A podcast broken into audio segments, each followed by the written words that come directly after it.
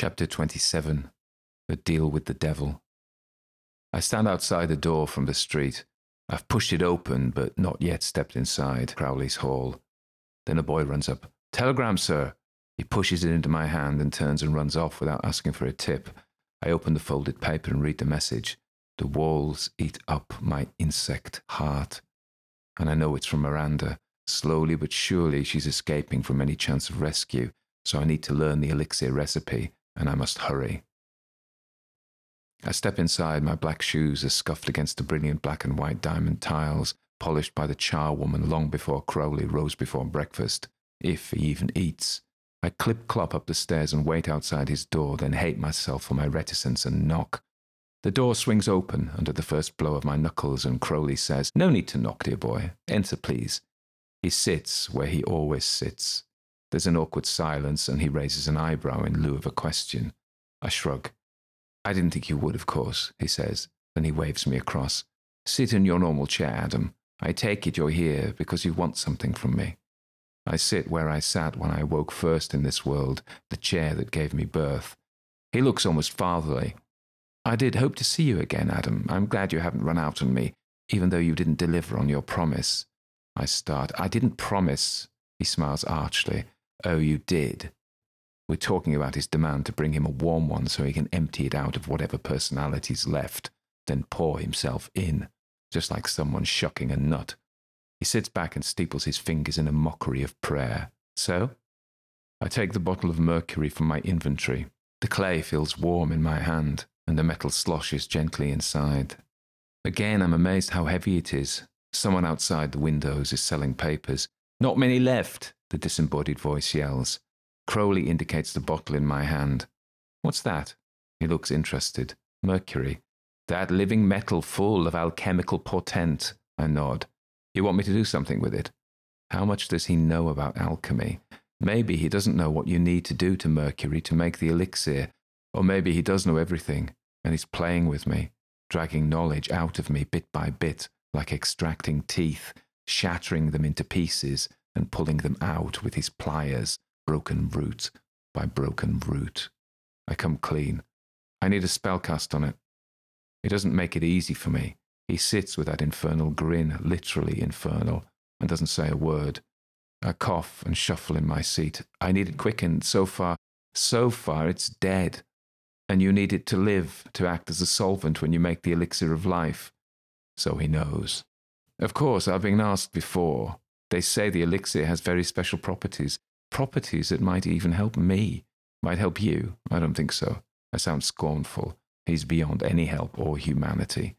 He bears my scorn and lets it wash over him. But it's always a case of you scratch my back and I'll scratch yours. What could you do that would help me, Reverend Cadmon? I don't immediately answer, but I know what he means. He clucks with his tongue. It's simply polite to do me a favor if I'm doing you one, isn't it, old boy? I feel myself blush. Of course I don't I don't like him, certainly don't trust him, but I need him. It would be foolish to antagonize him no matter how easily that comes to me. But you're right, you know the spell. He folds his hands neatly on his lap. I must say I'm impressed by how far you've come with your alchemy. To make the elixir at level, what is it, six? Five. You must have practically no other skills. Other players strive to be more balanced. You must want that elixir very much. You must have your own special reasons for ploughing everything into alchemy. Am I right? I can't make it yet, I blurt, but soon, soon. Need a little more XP, do we? He smiles his thin, evil smile. Perhaps I can help you with that. So, will you cast a spell on the mercury to liven it so it can be used as a solvent for the elixir? My dear Adam, of course I will. But there's that thing we were talking about of course. The same thing. A swallow. I remember the warm ones with their starfish masks in the nameless city in Leng. He can hardly expect me to go to Leng and come back again. I want to catch them by surprise when I finally make my bid to free Miranda, not traipse back and forth. The same thing, I echo. I'm sure you can manage that, and I'll throw in a little quest for you too, just to lift your XP. I mean, I really do want to help you. You're my little protege after all. Then the message comes across my HUD. Aleister Crowley offers you the quest of the Warm One. Do you accept?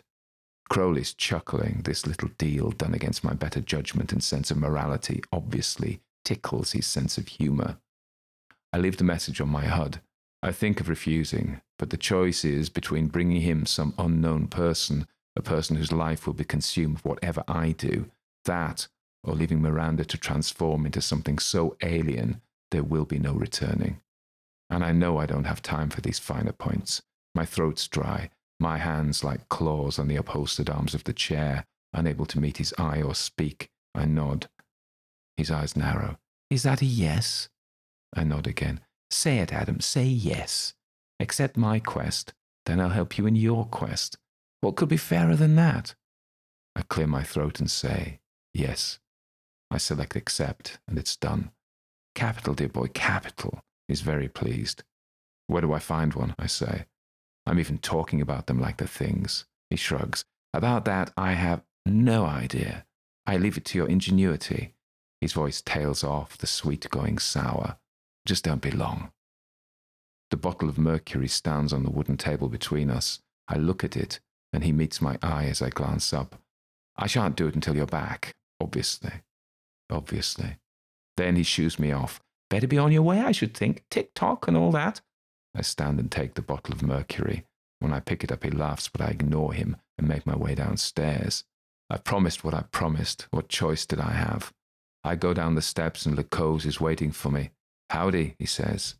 I'm still irritated at myself. I snap. I thought you were French, not a cowboy.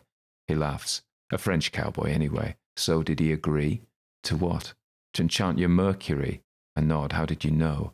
Lecose taps his nose. Anyway, where the hell have you been? I realize half the irritation in my voice comes from the fact I was worried about him. Around. I grunt and he peers at me.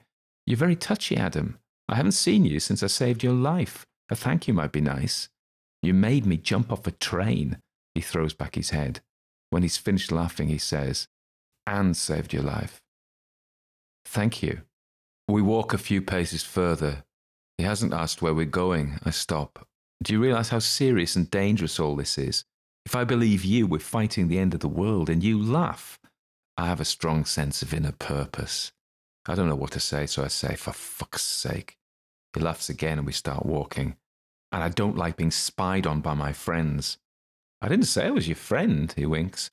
No, Cowper told me about the mercury. I went there guessing you would have called in. We walk down the street. I'm not sure where I'm walking either. I just let my feet take me and Lecose is silent until he says, So, did he agree? You didn't say. The heaviness of my sigh almost weighs me down. Lecose interprets it and says, I bet he drives a hard bargain. I rub my forehead. Well, Christian, I've made a deal with the devil. He wants me to get a warm one so he can body snatch her. He looks momentarily puzzled, so I elaborate. Empty her out and take her over. Then he nods like he's heard it before. They all want that, the NPCs, Lecose says. They want to be free like we're free to move around and be more than scripted things. The only way they can do that is to take one of us over. The warm ones are empty. I say I don't want to debate it. The thought of it makes me sick, but I have to do it. I guess you do. We need the elixir, then we can save hundreds of warm ones. We sacrifice one for the good of the many. You talk like a soldier. I am. That must be what he does in real life. French army, he says. We need to get a warm one. Trouble is, I don't know where to start. Lecose nods. We're walking into town now, down towards Tottenham Court Road. He says, could be difficult. We could try Colney Hatch Lunatic Asylum, that's where they prepare them in London, but Miskatonic have it pretty heavily guarded. It's funny, that's where I was kept in the real world when my sanity dropped. They use the same place in the game before they send the poor souls off, prepared, to the dreamlands and the nameless city. Then I remember the woman with the light in her eyes I saw last week outside the museum tavern. They said she'd escaped. She was one of the warm ones. She might still be there. I tell Lecose, and he says, yes, it might be worth a look.